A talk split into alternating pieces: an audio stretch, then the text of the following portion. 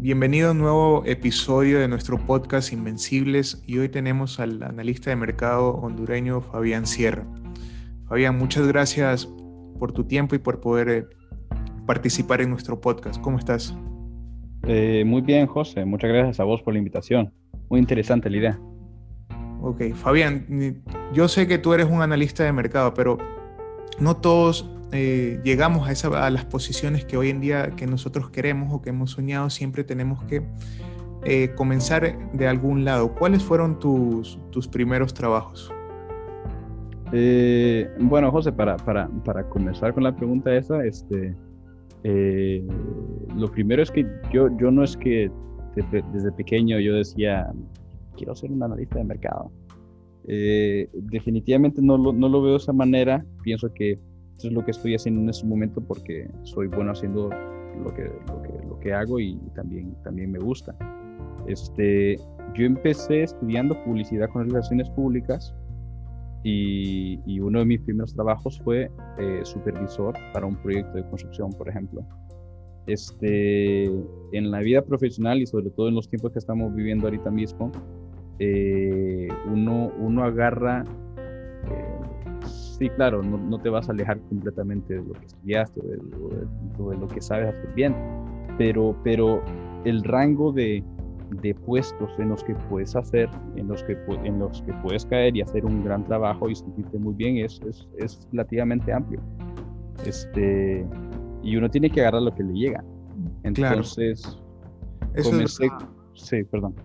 Sí, es, en, en, lo que dices es verdad, uno tiene que, que trabajar en las cosas que, que, la vida le ofrece. Hay veces que al principio no trabajamos en lo que nosotros queremos o lo que nosotros hemos estudiado, pero uno constantemente tiene que, que luchar por eso. Y, eh, Exactamente, toda... cada, cada experiencia que, que, vas a tener en el camino te da, te da ciertas aptitudes que te califican mejor para los trabajos que vos querés. Por ejemplo, eh, la parte de, de supervisor en, en, un proyecto de construcción me dio, me dio una mirada más, más objetiva a proyectos, ¿verdad?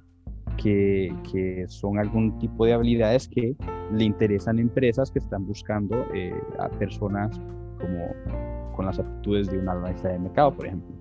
Este, Eso cada experiencia que vas teniendo te da, te da muchas, eh, eh, muchos conocimientos necesarios para eh, otros aspectos de, de, de, tu oficio o carrera.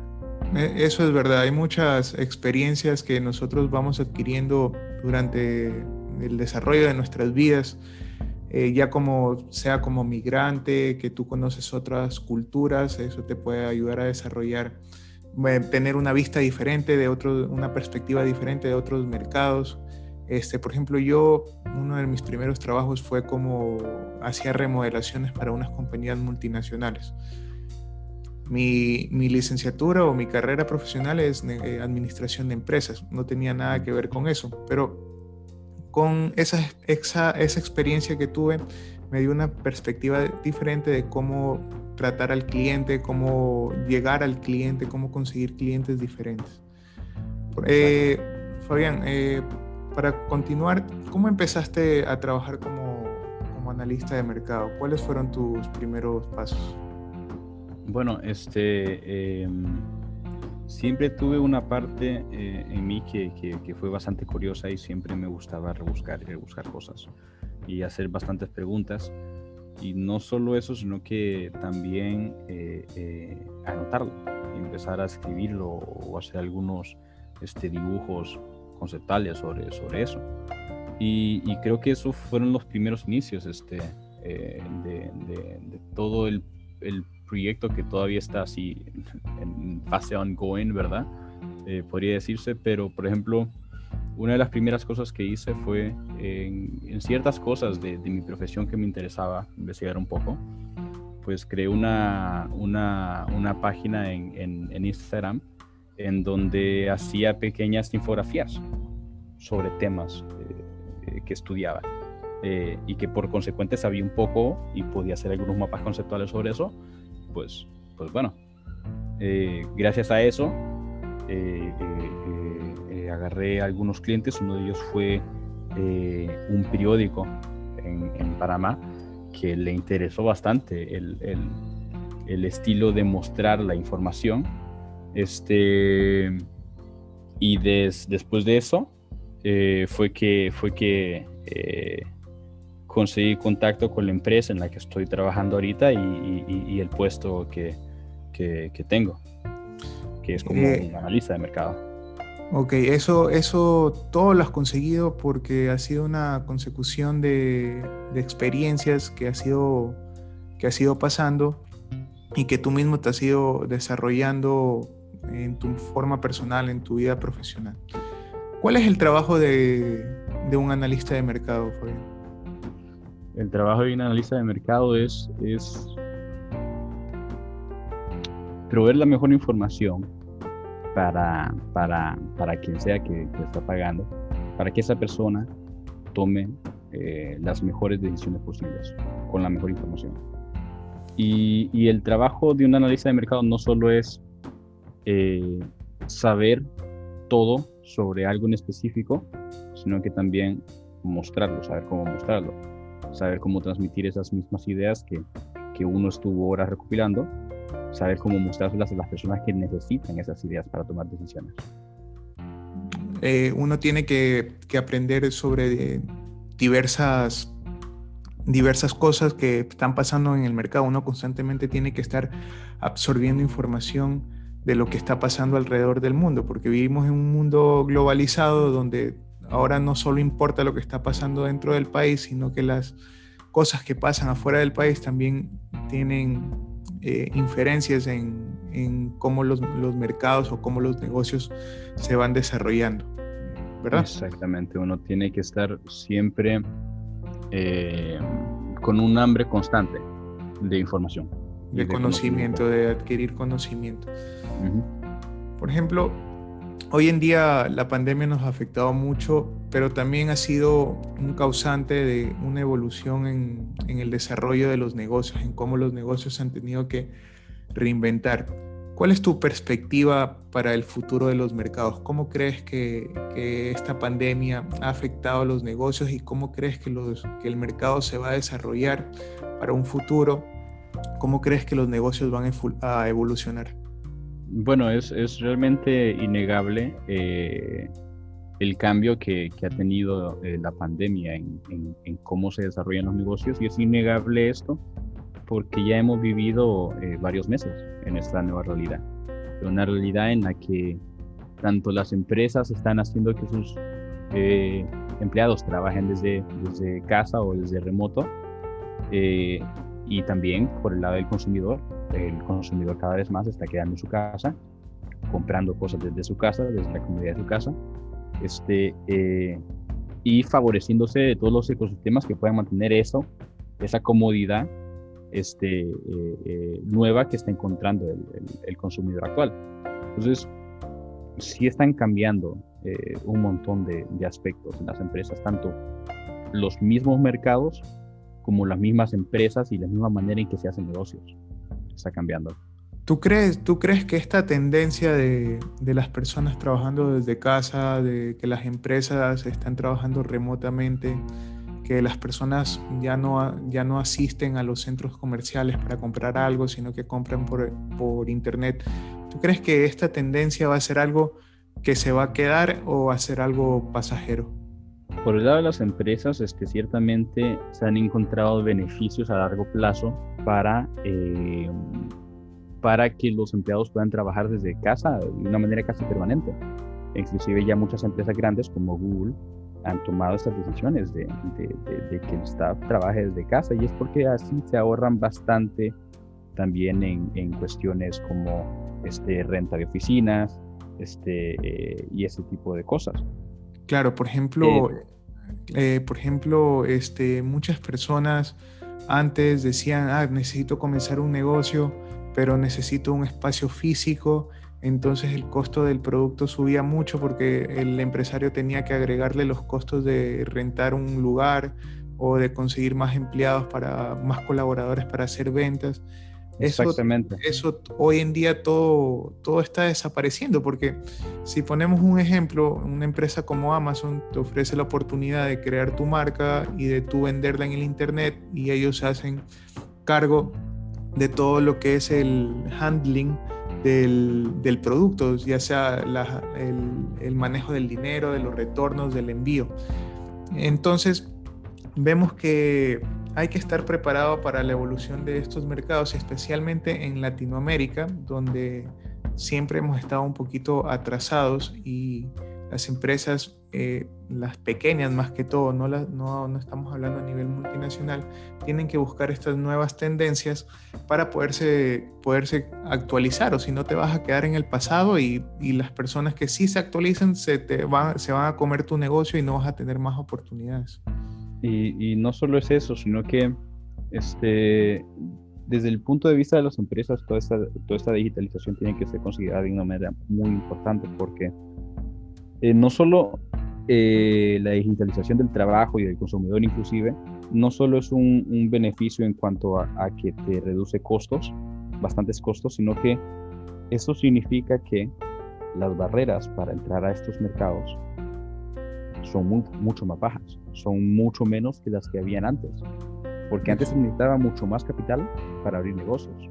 Eso es verdad. Entonces, las empresas, según el comentario que dijiste, que, que, es muy cierto, que eh, nosotros nos subimos en, las curvas en Latinoamérica unos años después de lo que lo hacen este eh, lo que se hace en, China o en, o en Europa o en Estados Unidos este y las empresas aquí en específico por eso tienen que tener muy conscientes de que en cualquier momento puede llegar eh, un grupo de tres adolescentes que, que, pongan todos sus negocios en, digital y toda su manera de trabajar en digital con una muy buena idea y le quiten la mitad de su mercado, porque ellos se quedaron ahí cruzados de mano. Eso es verdad. Por ejemplo, hay muchas historias de, de empresas que empezaron vendiendo desde Amazon y se han vuelto este, unos gigantes en el mercado. Es un ejemplo, si así rapidito, es eh, Fitbit, los, los relojes los relojes digitales que le hacen competencia al Apple Watch, al, Samsung Watch, al Smartwatch de Samsung. Fitbit comenzó vendiendo sus relojes solo por Amazon y lo vendían en este, este método dropshipping que compraban en China un reloj genérico y lo vendían con su propia marca. Y les fue tan bien que conforme fue, fue avanzando el tiempo y fue, se fueron posicionando, hoy en día Fitbit es uno de los mayores competidores en el área de los smartwatch. Entonces, estas cosas se deben de tomar como ejemplo de cómo uno tiene que estar preparado para el desarrollo de los mercados. Y es verdad lo que tú dices, si nosotros no, no estamos con las tendencias actuales, puede venir un grupito de tres muchachos, de tres adolescentes, de tres empresarios, entrepreneurs jóvenes y cambien el modelo de, en un instante, como lo hizo Elon Musk en su caso con el con SpaceX, que nadie creía que era posible eh, reusar cohetes para enviar al espacio. Yo sé que esto es un poco diferente, pero eso fue una, una persona que le decían, tú estás loca, eso no se va a poder hacer nunca. Y Elon Musk lo, está haciendo y SpaceX se convierte en una de las primeras empresas privadas para hacer viajes al espacio y la privatización de los viajes espaciales es algo que hoy en día se está desarrollando y que es una, una verdad con la que vamos a tener que vivir por siempre. Sí, porque se le está viendo todo el provecho que se le puede sacar. En, eh, áreas de turismo, desarrollo tecnológico, o sea, es increíble cómo una persona con una idea puede cambiar el mercado y también abrir tantas, tantas plazas de, de empleo nuevas, ¿verdad? Así es, así es, así es. Empresas, empresas que cambian el mercado, este, no solo no solo, no solo cambian el paradigma completamente, pero sí también crean bastantes nuevas oportunidades para que personas trabajen empleos que hace 5 o 10 años no existían. Eh, eso es una gran verdad. Y esa es una de las cosas que, que, que, que, también hay que tener en cuenta. No solo se trata de, eh, ok, eh, digitalicemos, ¿verdad? Porque eso es el, la corriente que viene hace 10, hace 15 años. Este, sino que también estar en una constante, constante investigación, porque los procesos que las empresas digitales hacen hoy son muy diferentes a los que hacían hace cinco años. Entonces, no solo es eh, investigo, renuevo y sigo actuando, sino que es investigo, de nuevo, investigo, de nuevo y evoluciono con el mercado. Eso es verdad. Este, Fabián, y por ejemplo, ¿cuál es tu opinión? ¿Qué estrategia tú crees que las personas que están desarrollando su negocio hoy en día, que están tratando de reinventarse, que están tratando de cambiar su estilo de negocio, ¿cuál tú crees que son las estrategias que debemos, que debemos seguir para, para hacer un plan de negocio que sea esté actualizado en, en, estas, en esta nueva etapa de, de, nuestras vidas? Hay, hay, dos cosas muy importantes eh, eh, para, para desarrollar bien tu estrategia de negocio. Número uno es eh, lo, lo, diré mucho, tal vez, tal vez por la influencia de, de, de, de mi profesión, pero es, es investigar. Eh, es conocer lo lo más que puedas sobre el tema y el cómo. Y lo segundo más importante es eh, ser muy específico y entrar mucho a los detalles, no pasarles únicamente por encima, porque eh, the devil is hidden in the details. Este, y para uno trazar bien un, buen plan sólido, necesita ser muy específico en sus objetivos y en lo que quiere hacer. Y para eso, para saber qué es lo que quiere hacer y cómo hacerlo, necesitas bastante conocimiento desde antes. Y hoy, hoy en día, gracias, gracias a Dios, tenemos el Internet, que, o sea, tú puedes ir a una universidad y especializarte en lo que tú quieres, pero una vez que tú terminas la universidad o durante la universidad, eh, los cambios de hoy en día son constantes, de un día al otro puede haber una, un cambio totalmente nuevo que tú tienes que estar preparado. Hoy en día tenemos el Internet donde podemos hacer investigaciones gratuitas y podemos encontrar tantas herramientas que aunque no sean parte de nuestra profesión, podemos conocerlas y podemos implementarlas en nuestros negocios. Por ejemplo, yo no soy, yo soy administrador de empresas, pero yo nunca supe hacer una página web. Yo, me, yo me metí a YouTube y aprendí, saqué tutoriales y aprendí a desarrollar una página web y aprendí a, desarrollar negocios que estén totalmente en el área, que se usen en el área del Internet. Entonces no es algo que como antes que yo tengo que ser ingeniero en sistemas y irme a la universidad para hacer una página web. Hoy en día hay tantas plataformas, estamos hablando de Shopify, WordPress, Wix, que te dejan hacer tu propia eh, página de internet que te dejan crear un negocio digital. La cosa está en lo que tú dices, tener hacer investigaciones constantes donde a nosotros, este, donde nosotros podamos absorber conocimiento nuevo y poderlo implementar en, en los negocios. No, no, no, hay necesidad de ir a una universidad. O, eh, o sea, sí es necesario, porque la educación siempre va a ser importante, pero no es, la universidad no te va a enseñar todas las cosas que de verdad vas a necesitar en la vida. Hoy en el Internet puedes investigar y tomar todos estos nuevos conceptos e implementarlos en tu, en tu vida y en tu negocio. En la, la universidad es muy necesaria porque construís bastantes bases eh, profundas. Y, y es cierto que uno puede encontrar toda la información necesaria en, en Internet y uno puede aprender absolutamente de todo en Internet sin embargo, cuando llegas desde un punto de vista en donde no sos un experto en un tema y quieres aprender de ese tema, eh, el, problema con el Internet es que literalmente tenés toda la información ahí. Y no sabes discernir, eh, eh, priorizar la información, no sabes discernir la veracidad de la información, no sabes discernir las fuentes, ni nada de eso, la información. Y lo importante de la universidad es que ya son muchos expertos que tienen un proceso eh, eh, eh, configurado de aprendizaje para darte las bases a lo que sea que, que quieras estudiar después. sirve para, para darte criterio la universidad.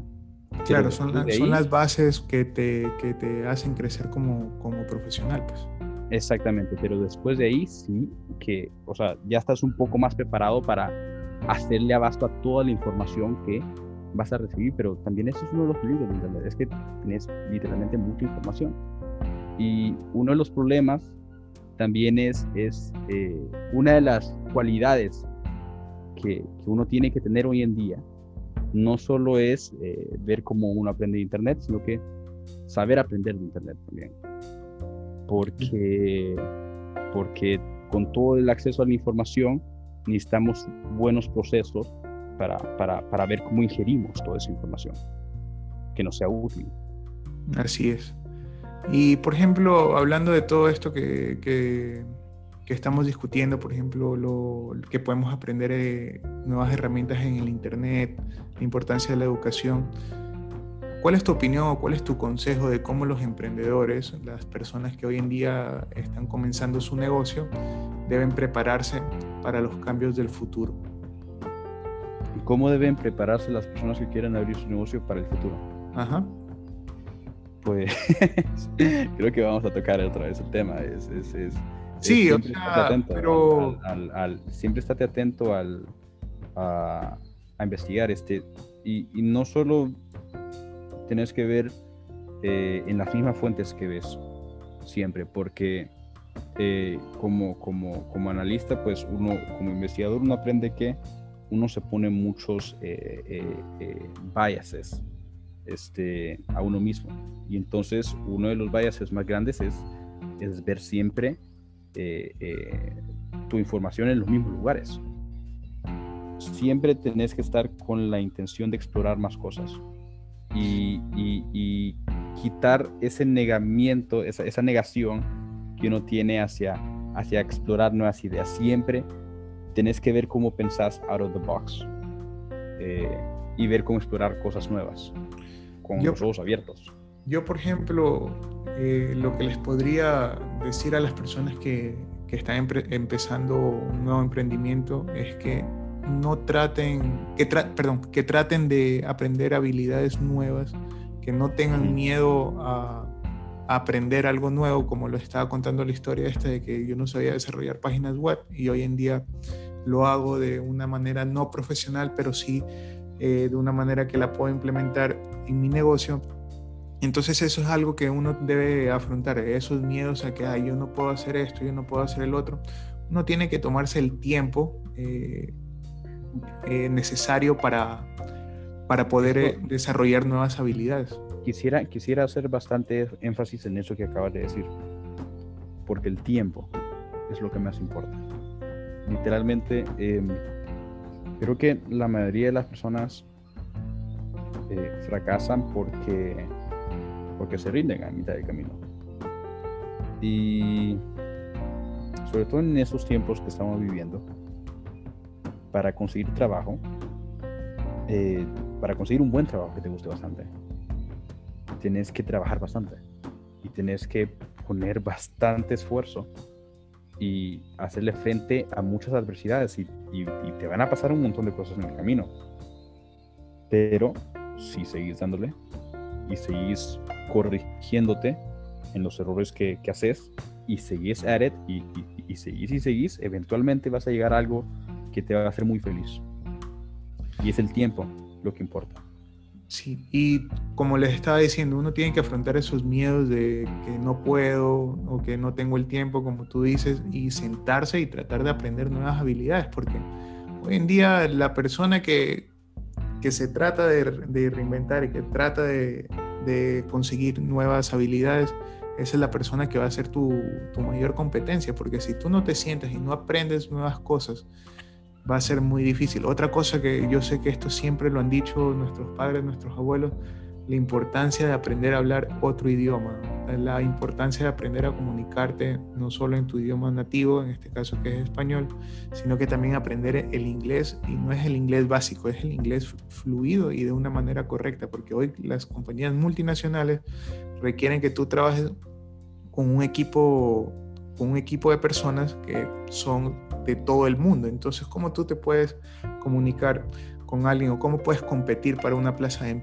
empleo si tú no hablas un idioma con el que puedas eh, compartir ideas o puedas hacer un, proyecto que lo puedas presentar a, a, otro país que no hable tu mismo idioma? O sea, la importancia de hablar inglés, yo sé que es algo muy cliché, pero es sumamente necesario. O sea, ¿cuántas, muy ¿cuántas oportunidades de trabajo yo, eh, yo he tenido donde era necesario hablar inglés porque te estabas trabajando con un americano, estabas trabajando con una persona de otro lado. Y entonces, si tú no sabes hablar inglés, si tú no tienes este medio de comunicación, estás, estás condenado al, al fracaso, lamentablemente. Puedes venir de una familia que tenga mucho dinero o puedes tener un negocio muy grande, pero va a haber el punto, va a haber un punto en... Vas a tener límites.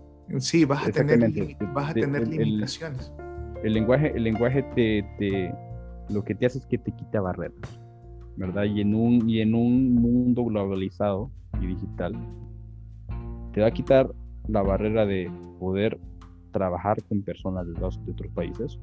Y no solo eso, sino que también poder ingerir información en otro idioma. Por ejemplo, para la parte de investigación y, y conocimientos. el español sí, es, muchas personas en el mundo lo, lo, hablan, pero la mayor cantidad de información en el mundo, en Internet, está escrita en inglés. Y, y, la información más eh, curated, más profesionalizada, también siempre va a estar en inglés. Puede que esté en español, o puede que esté en tu otro idioma nativo, pero casi siempre va a tener una copia en inglés. Entonces, eso de acceso a la información también es importante. Y para poder debatir ideas y para, para poderte abrir, para poder, que, poder abrirte nuevas puertas, tú necesitas ese idioma, ese, ese idioma que te conecte con, con, alguien más. Entonces, a las personas que están escuchando, agarren un curso de Open English. Vayan a openenglish.com.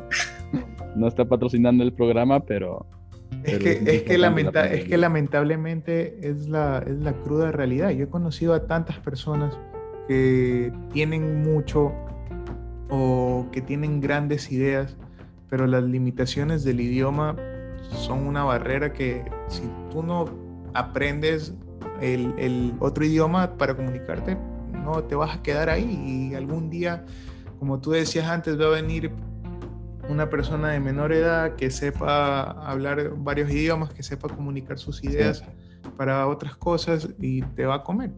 Y por ejemplo, en Latinoamérica no se ve tanto esto, pero en Estados Unidos sí, y yo creo que es una tendencia que se va a venir a Latinoamérica y es la, la tendencia esta de que existen compañías que invierten en tu producto para, para que sean para que sean este, para que se haga más grande. Son estas compañías que se llaman semillas este eh, semilleros de ideas.